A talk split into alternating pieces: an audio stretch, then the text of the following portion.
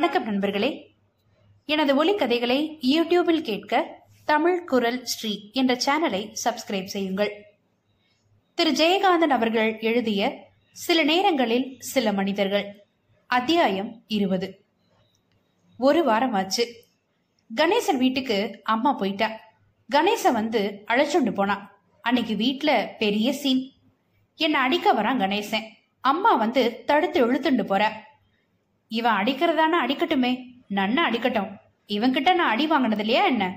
அடிக்க அதிகாரம் இல்லாதவனா இவன்னு நினைச்சுண்டு பேசாம கையை கட்டிட்டு நிக்கிறனா.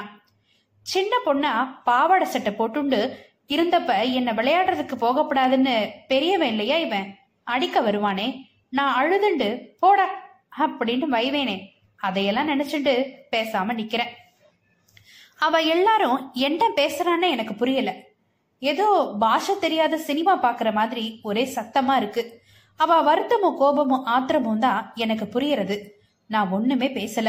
நடக்கிறதெல்லாம் நடக்கட்டும்னு நிக்கிறேன். எனக்கு கோபமோ வருத்தமோ அழுகையோ ஒண்ணுமே வரல. அவ நினைக்கிறதும் ஆத்தப்படுறதுக்கான காரணம் எனக்கு நன்னா புரிஞ்சாலும் அதுக்காக எனக்கு மனசுல வருத்தம் வரல. நான் ஆபீஸ்ல இருந்து வீட்டுக்கு வரச்சையே கணேசன் வந்து கூடத்துல நின்று இருக்கான். மாமா ஊருக்கு ஊருக்கு புறப்பட வேண்டியவர். நான் வர்றதுக்காக காத்துட்டு இருக்கார். நான் டாக்ஸில வந்து இறங்குறேன். இதோ டாக்ஸில தான் அவர் போகணும். ஆனா டாக்ஸி அனுப்பிடுறார்.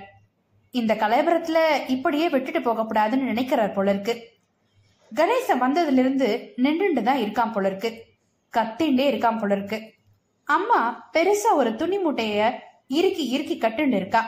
அழறா. என்னமோ பாட்டு பாடுற மாதிரி அழுதுண்டே அவ மூட்டை கட்டுறத பாக்குறச்ச எனக்கு வயத்துக்குள்ள என்னமோ செய்யறது உள்ள வந்தவ அவளை பார்த்துண்டே நிக்கிறேன். அப்பதான் கணேசன் என் பக்கம் திரும்பி பல்ல கடிச்சுண்டு என்னமோ கத்தி சொல்றான். அவன் பேசுனது எனக்கு புரியல. அவனோட கோபம் தான் புரியறது அம்மா முகத்தை தொடச்சுண்டு நிமிந்து என்ன பாக்குறா. எனக்கு என்ன சொல்றதுன்னு புரியல. இந்த சமயத்துல எப்படி நடந்துக்கிறது உசிதம்னு எனக்கு புரிய மாட்டேங்கிறது. நான் பேசாம நிக்கிறேன். இத்தனை வருஷமா இல்லாம இன்னைக்கு இவளை அம்மான்னு கூப்பிட்ட நேரம் இவளுக்கும் எனக்கும் ஒட்டும் இல்லாம பிரிஞ்சிட போறதோன்னு என்னமோ நினைச்சுண்டே நிக்கிறேன். அம்மா என்னை தனியே இப்படி விட்டுட்டு எங்க அம்மா போற? அப்படின்னு நான் கேட்கணுமோ? அம்மா என்னை விட்டுட்டு எங்கேயும் போகாதன்னு நான் அழணுமோ? இவ எல்லாருமே அதைத்தான் நான் செய்யணும்னு எதிர்பார்க்கறா. நான் அப்படி சொல்றேன்னு வச்சுக்குவோம். அத்தோட நிப்பால அதுக்கு மேல கண்டிஷன்ஸ் போடுவா. இவரை நான் பார்க்கப்படாதும்பா. இவர் வீட்டுக்கு நான் போகப்படாதும்பா. இவர் இங்க வரப்படாதும்பா. இப்படியெல்லாம் பேரை கெடுத்து அசிங்கம் பண்ணிட்டு வாழ்றவளோட எப்படி இருக்க முடியும்னு நியாயம் கேட்க ஆரம்பிச்சிடுவாளே. அதுக்கு என்ன பண்றது? அதை நினைச்சுதான் நான் பேசாம நிக்கிறேன். அம்மா என்னை விட்டு போறது எனக்கு ஒன்றும் சந்தோஷமான காரியமும் இல்லை சௌகரியமான காரியமும் இல்லை. ஆனா அவ என்னை விட்டுட்டு போயிடுறது தான் நியாயமான காரியம்னு எனக்கு படுறது. அதனால எனக்கு எவ்வளவு கஷ்டம் வந்தாலும் அந்த கஷ்டத்தை நான் தாங்கிக்கணுமே தவிர அவளை அவமரியாதை பண்ற மாதிரி இவரோட அவ கண்ணு முன்னால நான் தெரியறதும் இந்த விவகாரத்துல அவளையும் சம்பந்தப்படுத்திக்கிற மாதிரி மத்தவாளுக்கு தோணும்படியா நடந்துக்கிறதும் சரியில்லைன்னு படுறது. அதனாலதான் அவ நியாயங்கள் எதையும் நான் காதல போட்டுக்கல. அம்மாவை போகாதன்னு தடுக்கவும் இல்ல. பேசாம என் ரூம்குள்ள போயிடுறேன். ஹால்ல கணேசன் கத்தின்னு இருக்கான். மாமா அவனை அதட்டி சமாதம் பண்றார் போல இருக்கு.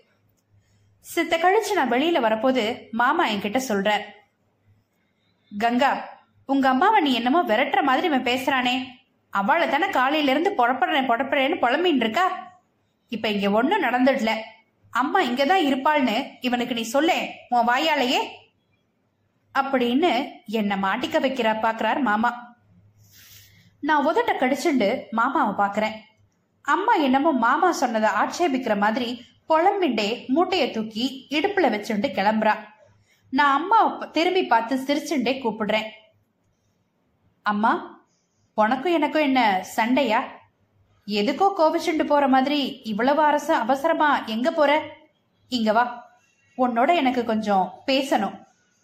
அப்படின்னு சொல்லி அவ கைய பிடிக்கிறேன் பிடிச்சு அறக்குள்ள அழைச்சுண்டு போறேன் அவளுக்கு ஒன்னு சொல்ல முடியல. குழந்தை மாதிரி நான் பிடிச்ச பிடியில பேசாம என்னோட வரா. கணேச என்னமோ அவளை தடுக்கிற மாதிரி சொல்றான்.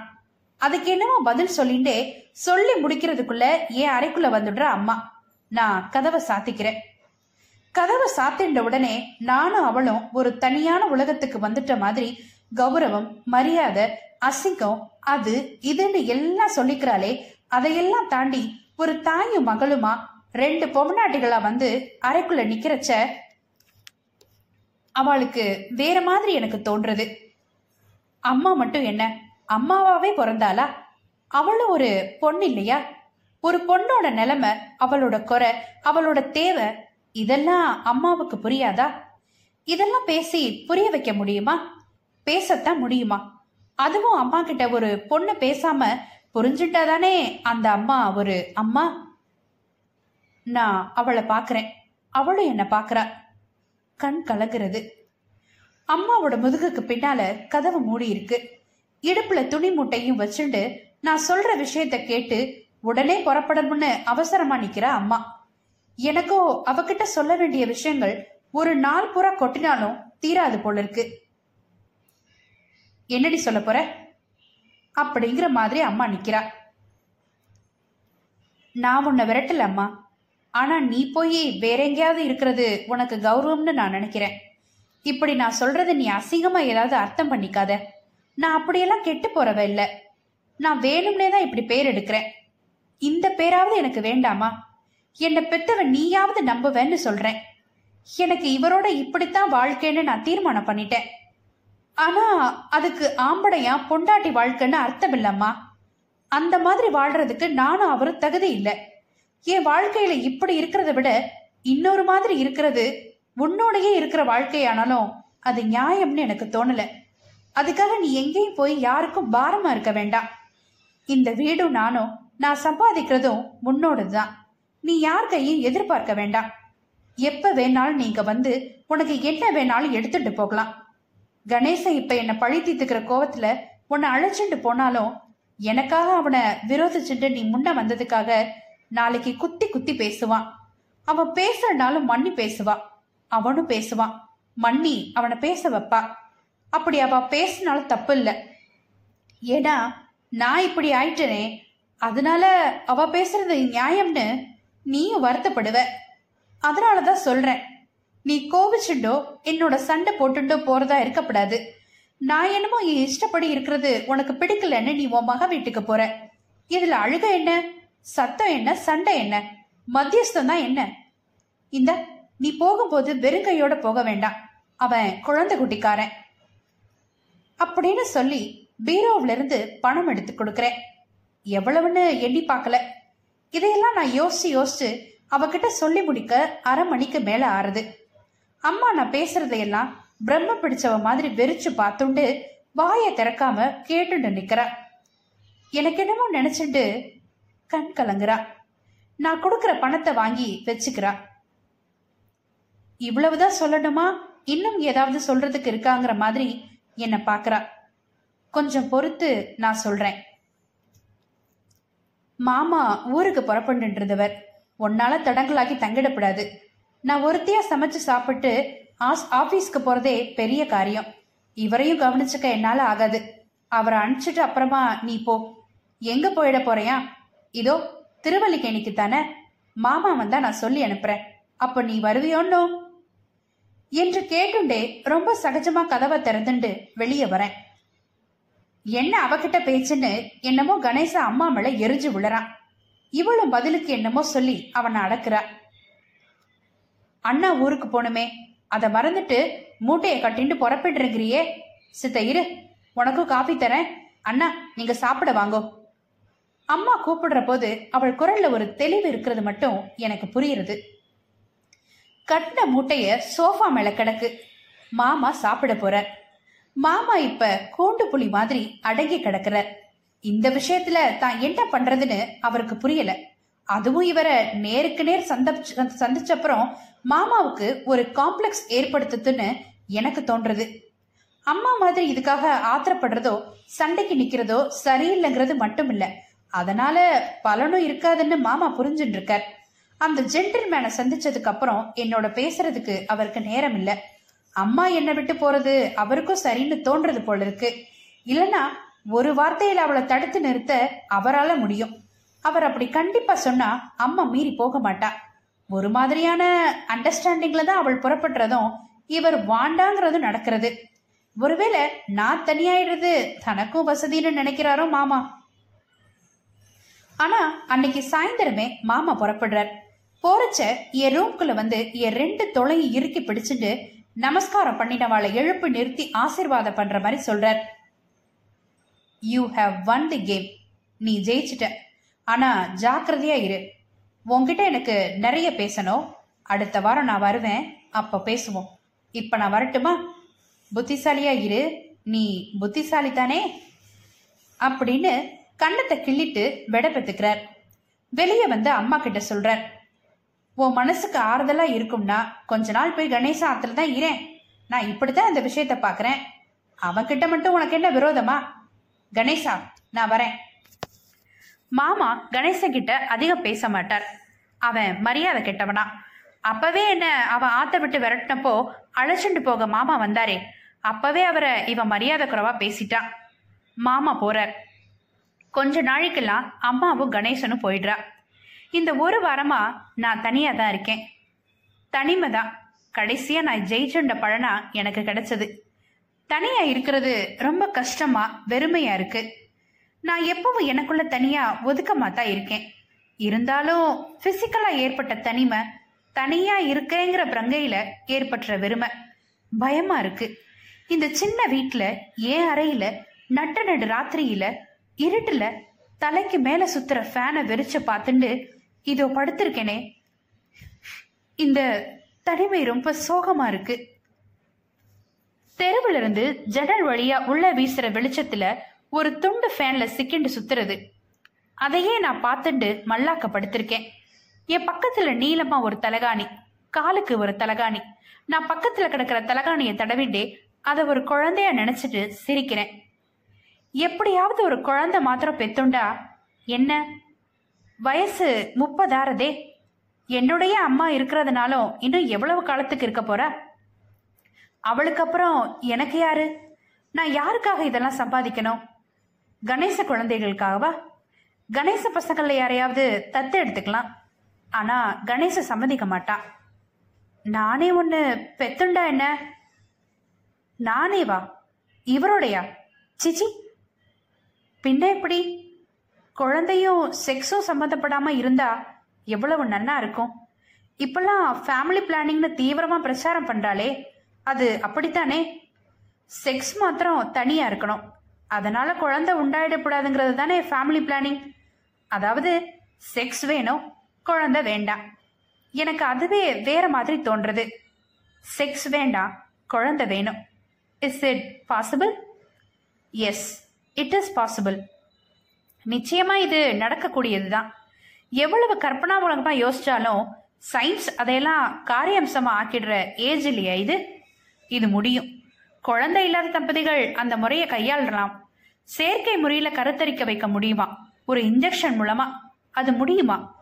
உயிரணுக்களை ஸ்டோர் பண்ணி வச்சிருப்பாளாம். அதை ஒரு கன்னி பெண்ணுக்கு இன்ஜெக்ட் பண்ணா கூட எல்லாரையும் மாதிரி அவளும் கர்ப்பமாயி காலகாலத்துல குழந்தை பெத்துப்பாளாம். அப்படி ஏதாவது பண்ணிட்டா இங்க யார் நம்புவா? அப்படி நான் பண்ணிட்டேன் என்ன அப்பவும் இவர்கிட்ட நான் குழந்தை பெத்துண்டாதான் எல்லாரும் சொல்லுவா. சொல்லட்டுமே எல்லாரையும் முட்டாளாக்குறதுக்கு இப்படி ஒரு காரியமா? ஓ ஹவு ஃபேண்டாஸ்டிக் என்னென்னமோ குருட்டாம்போக்குல யோசிச்சுட்டு படுத்திருக்கேன். தனியா இன்னும் ஆறு ஏழு மணி நேரம் இப்படியே தான் படுத்திருக்கணும். அப்புறம் பால்காரன் வருவான் பால் வாங்கி வச்சுட்டு இருவரும் மஞ்சுவும் வர வரைக்கும் காத்திருக்கணும். அப்புறம் வாக்கிங் போகணும். வந்ததும் அவசர அவசரமா சமைக்கணும். முந்தா நாள் குக்கர் வாங்கினப்புறம் சமையலுங்கிறது ஒரு ப்ராப்ளமே இல்லை. மேட்டர் ஆஃப் மினிட்ஸ் அன்னைக்கு வீட்டை பூட்டிண்டு இவரோட வாக்கிங் புறப்படுறச்ச இவர் கேட்கிறார் வீட்ல அம்மா இல்லையா? அண்ணா வீட்டுக்கு போயிருக்கா? அப்படின்னு சொல்றேன். நேத்துக்கு கேட்கிறார் ஏதாவது சண்டையா? அம்மா கோச்சுக்கின்னு போயிட்டாங்களா? அப்படின்னு. அதெல்லாம் இல்லைன்னு தான் சொல்லி வச்சேன். ஆனாலும் இவர் புரிஞ்சுண்டார். மனுஷர் லேசப்பட்டவர் இல்ல. வர்ற ஞாயிற்றுக்கிழமை மஞ்சுவையும் இவரையும் இங்க வர சொல்லியிருக்கேன். நேத்து ஞாயிற்றுக்கிழமை நேத்திக்கு கூட நான் தான் அங்க போயிருந்தேன். ஆனா நேத்திக்கு ஒரு அதிசயம். இத்தனை நாளா வெளியே வர பத்மா நேத்து அடிக்கடி கண்ணுல பட்டுட்டு இருந்தா. ஆனா என்கிட்ட பேசல. பார்த்த உடனே ஸ்மைல் பண்ணா. அது கூட சும்மா ஒரு மேனர்ஸ்க்கு தான். என்னமோ அவளுக்கு என்ன பிடிக்கலன்னு மட்டும் அவ முகத்துல எனக்கு தெரியுது எப்படி பிடிக்கும்? அப்பதான் எனக்கு தோணித்து இவ ஆத்துல வந்து நான் தினந்தோறும் இப்படி மணிக்கணக்கா டேரா போடுறது நன்னா இல்லைன்னு. இப்பதான் இங்க யாருமே இல்லையே. இவரையும் மஞ்சவையும் நம்ம ஆத்துல அழைச்சு பேசிட்டு இருக்கலாமேன்னு நினைச்சேன். அதுக்கு ஆரம்பமா தான் நெக்ஸ்ட் சண்டே நம்ம ஆத்துல நாம மீட் பண்ணுவோம். மஞ்சு நீ அங்க வந்துடு அப்படின்னு கூப்பிட்டேன். மஞ்சுவுக்கு ரொம்ப சந்தோஷம். சும்மா கூப்பிட்டா எப்படி? விருந்து உண்டா? அப்படின்னு கேட்கிறார் இவர். விருந்துக்கு ஏதாவது ஒரு ஹோட்டலுக்கு போவோம் என்று சொல்றார் மஞ்சு. ஒய் என் காலத்திலே விருந்து உண்டு. நான் எல்லாம் தயார் பண்ணுவேன். Manju will you help me அப்படின்னு கேட்குறேன் நான். ஓஎஸ் உங்களுக்கு எல்லா உதவியும் நான் செய்கிறேன் அப்பா பாஷையில் விருந்துன்னா நான் வெஜிடேரியனாச்சே ஹோட்டலுக்கு போகலாம்னு நான் சொன்னேன். விளக்கம் தரா Manju. I can't help it அப்படின்னு கையை விரிக்கிறேன். நோனோ உங்க வீட்டு விருந்துல நான் அதையெல்லாம் எதிர்பார்ப்பேனா? கங்கா கையினால சமைச்சு போட்டா எதுவானாலும் எனக்கு விருந்து தான். சொல்றார் இவர். தூக்கம் வரல. இன்னும் அஞ்சு நாள் இருக்கு. ஞாயிற்றுக்கிழமைக்கு. ஞாயிற்றுக்கிழமை விருந்துக்கு என்ன செய்யலாம்னு நான் இப்படியே யோசிக்க ஆரம்பிக்கிறேன்.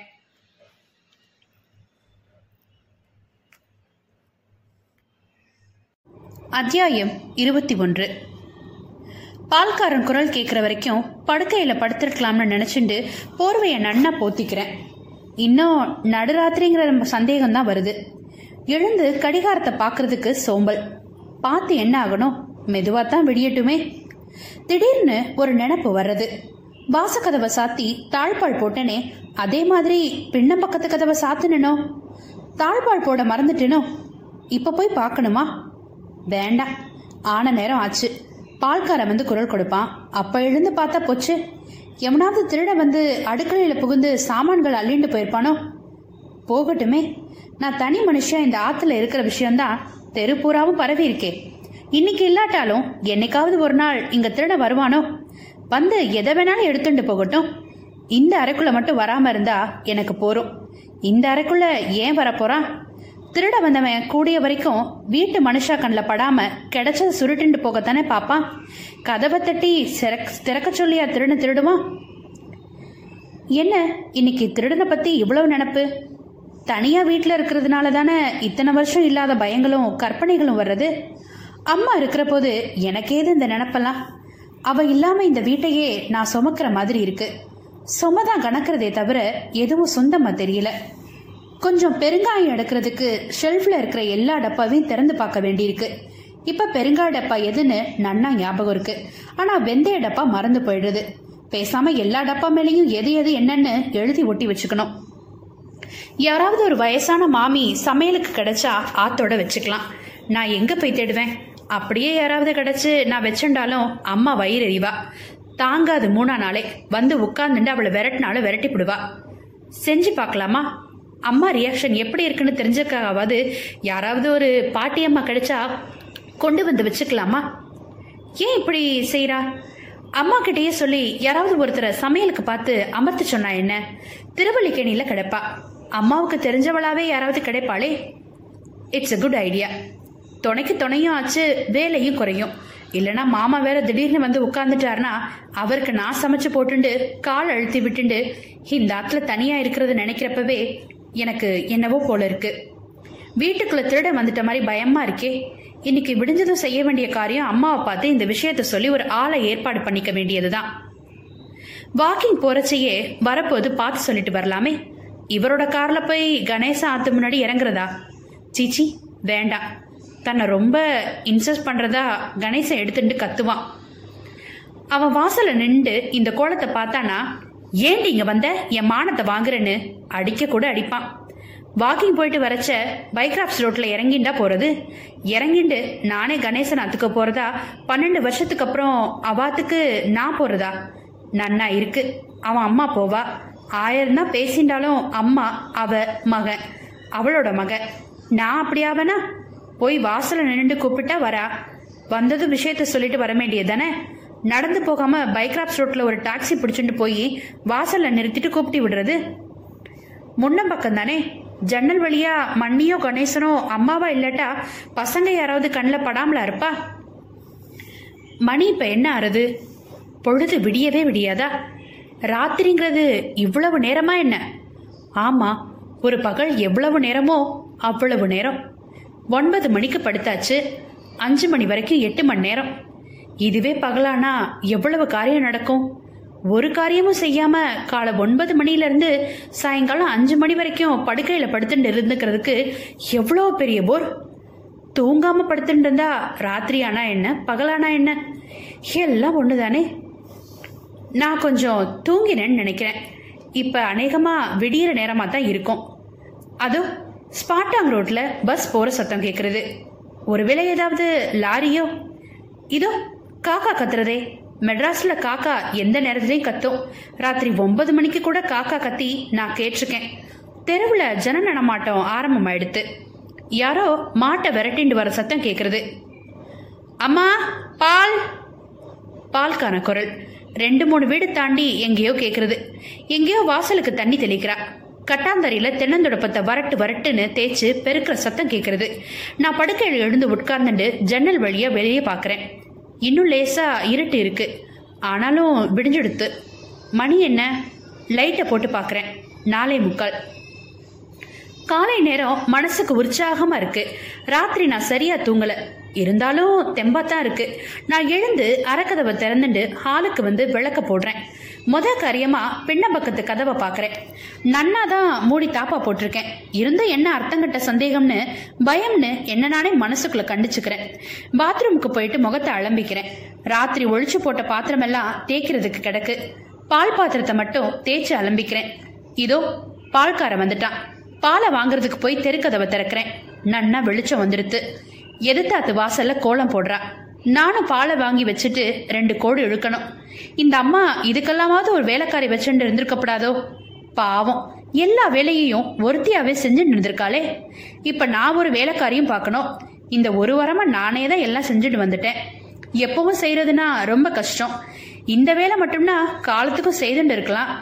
பாத்திரம் தேய்ச்சு தேய்ச்சு உடம்பையே தேய்ச்சுண்டு புளி கரைச்ச புளி கரைச்சு கரைச்சு வாழ்க்கையே கரைச்சுண்டுன்னு அம்மா சொல்லுவாளே அந்த மாதிரி. ஆனா எனக்கு வேற வேலையே செய்ய வேண்டியிருக்கே. வெளியே போகணுமே. ஏமா பெரியம்மா இன்னும் வரலையா? பாலை ஊத்திண்டே கேட்குறான் பால்காரன். இல்ல அவன் மக வீட்டுக்கு போயிருக்கா. அப்படின்னு நான் சொல்றேன். அவனும் என்னமோ புரிஞ்சுண்டு இருக்கான்னு தெரியுது எத்தனை வீட்டுக்கு இதே தெருவில் பால் ஊத்துறதுக்கு போறான்? எவ்வளவு பேர் என்னென்ன என்ன என்னை பத்தி பேசியிருப்பா? அதுவும் இவன் தான் இந்த ஆத்துக்கும் பால் ஊத்துறதுன்னு தெரிஞ்சுண்டு இவன்கிட்டயே ஏதாவது பேச்சு கொடுத்துருக்க மாட்டாளா என்ன? பாலை வாங்கிட்டு திரும்புறச்ச பேப்பர் வருது. பாலை கொண்டு போய் மூடி வச்சுட்டு பேப்பர் படிக்கலாம்னு ஹாலுக்கு வரேன். சோஃபாவில் உட்காந்து பேப்பரை பிரிக்கிறேன். வெளியில கார் சத்தம் கேட்கறது இவர் தான் வந்துட்டாராக்கும்னு நினைச்சுண்டு எழுந்து போய் பார்த்தா டாக்ஸி அட கஷ்டமே. மாமா வராரு. கையில லெதர் பாக தூக்கிட்டு. ஆமா அடுத்த வாரம் வருவேன்னு சொல்லிட்டு போனாரே. அது ஞாபகம் இருக்க ஒழிய அடுத்த வாரம்ங்கிறது இவ்வளவு சீக்கிரம் வந்துட்ட ஞாபகம் இல்ல. என்ன கஷ்டம். அம்மாவை இன்னைக்கு அழைச்சுண்டு வந்தே ஆகணும். மாமா ரொம்ப குதூகலமா வர்றார். நேத்திக்கு சாயங்காலமே புறப்பட்டேன். டான்னு ஃபைவ் ஃபார்ட்டிக்கெல்லாம் கொண்டு வந்து எக்மோர்ல தள்ளிட்டான். இது பரவாயில்ல சார்ஜு குறைச்சல். நன்னா இருக்கியா? கையை பிடிச்சுண்டு கேட்குறார் நல்ல வேலை எங்க நீங்க வாக்கிங் போயிருக்க நேரத்துல வந்து வாசல்ல நிக்க போறணும்னு நினைச்சேன். உட்காருங்கோ காஃபி போட்டுட்டு வரேன். அவர்கிட்ட இருந்து கழட்டிண்டு அடுக்கலைக்கு போறேன். பாத்திரம் தேய்க்கிறேன். மாமா பேப்பர் படிச்சுண்டு ஹாலில் உட்கார்ந்துட்டு இருக்கார். எனக்கு தெரியும் இந்த மாமாவுக்கு இப்ப மெட்ராஸ்ல ஒரு வேலையும் இல்லை. என்னோட தனியா இருக்கலாம்ங்கிற ஆசையில தான் இவர் ஓடி வந்திருக்கார். ஆமா எனக்கு நன்னா புரியுறது. இந்த ஒரு வாரமா நான் இந்த வீட்டுல அம்மாவையும் அனுப்பிச்சிட்டு இவரோட ஏக கோலாகலமா இருந்துட்டு இருப்பேன்னு ஒவ்வொரு நாளும் கற்பனையில காலந்தள்ளி பெருமூச்சு விட்டுட்டு இருந்திருப்பார் மாமா. மனசு தாங்காம நாளை எண்ணிண்டு இருந்துட்டு நேத்து சாயங்காலமே ரயில் ஏறிக்கார். அதிகாலையில வந்தா இவரும் இங்க இருக்கிறத பார்த்துடலான்னு நினைச்சிருப்பார். மாமா மனசு எனக்கு தெரியுமே. பாத்திரம் தேய்ச்சி வச்சுட்டு காபி போட்டுட்டு வந்து மாமா கிட்ட வைக்கிறேன். மாமா என்னையே அளக்குற மாதிரி பாக்குறார். கனகம் அன்னைக்கு போனவ அப்புறம் உன்னை வந்து பார்த்தாளா? அப்படின்னு கேட்குற இல்லை நான் தான் இன்னைக்கு போய் பார்க்க போகிறேன் அவர் அதுக்கு ஒன்றும் சொல்லாமல் காஃபியை சாப்பிட்றார். நானும் நின்றுண்டே காஃபியை சாப்பிட்றேன். அவர் என்னமோ சொல்ல போறார். அதுக்காகத்தான் நான் காத்து நினைக்கிறேன். அவர் என்ன சொல்ல போறார் தெரியுமோ? நீ எதுக்கு அந்தாத்துக்கு போற? வேணுமானா அவளே வரட்டுமே சொல்ல போறார். கரெக்ட் அதைத்தான் சொல்ல ஆரம்பிக்கிறார் மாமா. கணேசன் உன்னை வெளியே போன்னு சொன்னானே அதுக்கப்புறம் நீ அந்தாத்துக்கு போனதே இல்லையே? இல்ல. அவன் மட்டும் இங்க வரானே? அவன் அம்மா இங்க இருக்கா. அம்மாவை பார்க்க அவன் வருவான். பாட்டியை பார்க்கறதுக்கு பேர குழந்தைகள் வரும். ஓ அந்த மாதிரி இப்ப நீ அம்மாவை பார்க்க அங்க போறியாக்கும்? எக்கத்தாளமா சொல்லிண்டே காப்பி டம்ளரை நீட்டார். அதை வாங்கிண்டே நான் சொல்றேன். நான் ஒன்றும் அவாத்துக்கு போகலை. வெளியே நின்றுட்டே இந்த மாதிரி மாமா வந்திருக்கார் வீட்டுக்கு வான்னு ஒரு குரல் கொடுத்துட்டு வந்துடுவேன் விஷய விஷயத்தை உடைச்சிட்டு அடுக்கலைக்கு போறேன். மாமா பின்னாடியே எழுந்து வரார் போல இருக்கு அடுக்கல வாசல்ல வந்து நின்னுண்டு சொல்றார் அப்போ எனக்காகத்தான் நீ அப்ப போறியா? ஆமா அன்னைக்கு போறச்சையே அம்மா சொல்லிட்டு போனா நீங்க வந்தா சொல்லி அனுப்ப சொல்லி. ஓ நான் உன்னோட தனியா பேசணும் தானே இப்ப வந்திருக்கேன்? அதுக்கு என்ன நாம தனியா பேசுறது இல்லையா என்ன? அம்மா எப்பவும் நம்மளோடயே இருக்கா? என்ன பேசுறோம்னு அவளே உங்ககிட்ட சொல்லியிருப்பாளே? நான் அவர் மனசு தெரியாதவ மாதிரி பேசுறேன். மாமா சிரிக்கிறார். என்னத்துக்கோ இந்த சிரிப்பு? வேணும்னே பொய்யா சிரிக்கிறார். நீ ரொம்ப பொல்லாதவளா ஆயிட்ட. சொல்லிண்டே கிள்றதுக்காக கிட்ட வர வெளியில ஹாரன் சத்தம் கேக்குறது. மாமா நீங்க குளிச்சுட்டு பாய்லர் போட்டு வச்சிருக்கேன். இருங்கோ கதவை சாத்திக்குங்கோ நான் போயிட்டு வந்துடுறேன். ரூம்ல போய் தலையை ஒழுங்கு பண்ணிண்டு செருப்பை மாட்டிண்டு ரூமை இழுத்து பூட்டிண்டு மாமாவுக்கு டாட்டா காட்டியபடி புறப்படுறேன். மாமா என்ன பதில் சொல்றார்? அவர் முகபாவம் எப்படி இருக்கும்னு கவனிக்கலனா அம்மா வந்துட்டா. காலையில நான் பிளான் பண்ண மாதிரியே பைக்ராப்ஸ் ரோட்ல இருந்து ஒரு டாக்ஸியில போய் வண்டியை விட்டு கீழே இறங்காம விஷயத்த சொல்லிட்டு வந்துட்டேன். கணேச பொண்ணு சாந்தா எவ்வளவு பெரியவளா வளர்ந்துட்டா? அவ தான் என்னை பார்த்துட்டு அத்தை அப்படின்னு ஓடி வந்து காருக்குள்ள கையை விட்டு என்னை பிடிச்சி வாங்கோ வாங்கோ அப்படின்னு இழுக்கிறா. எனக்கு தான் ஒட்ட மாட்டேங்கிறது. பாட்டியை கூப்பிடு. உடனே குழந்த பாட்டி பாட்டி அத்தை வந்திருக்கா? கத்திண்டு ஓடுறது. ஓடுற வேகத்துல பாவாடை தடுக்கி விழுந்து வைக்க போறதுன்னு பயமா இருக்கு எனக்கு. யார் யாரோ வந்து நின்னுண்டு என்னை பாக்குறா முன்ன இருந்தவா ரொம்ப பேர் மாறி போயிட்டா. பரிச்சயம் இல்லாத முகங்கள் தெரியுது அம்மா வர என்னமோ ஏதோன்னு பயந்துட்டா போல இருக்கு என்னடி என்ன? பதினெண்டே வந்து கார் கிட்ட நிக்கிறா. ஒண்ணுமில்ல மாமா வந்திருக்கார். காலையில நான் எப்படியாவது சமாளிச்சுண்டு ஆபீஸ்க்கு போயிடுறேன். மத்தியானம் நீ ஆத்துக்கு வந்துடு. அம்மா முகத்துல ஒரு கர்வம்.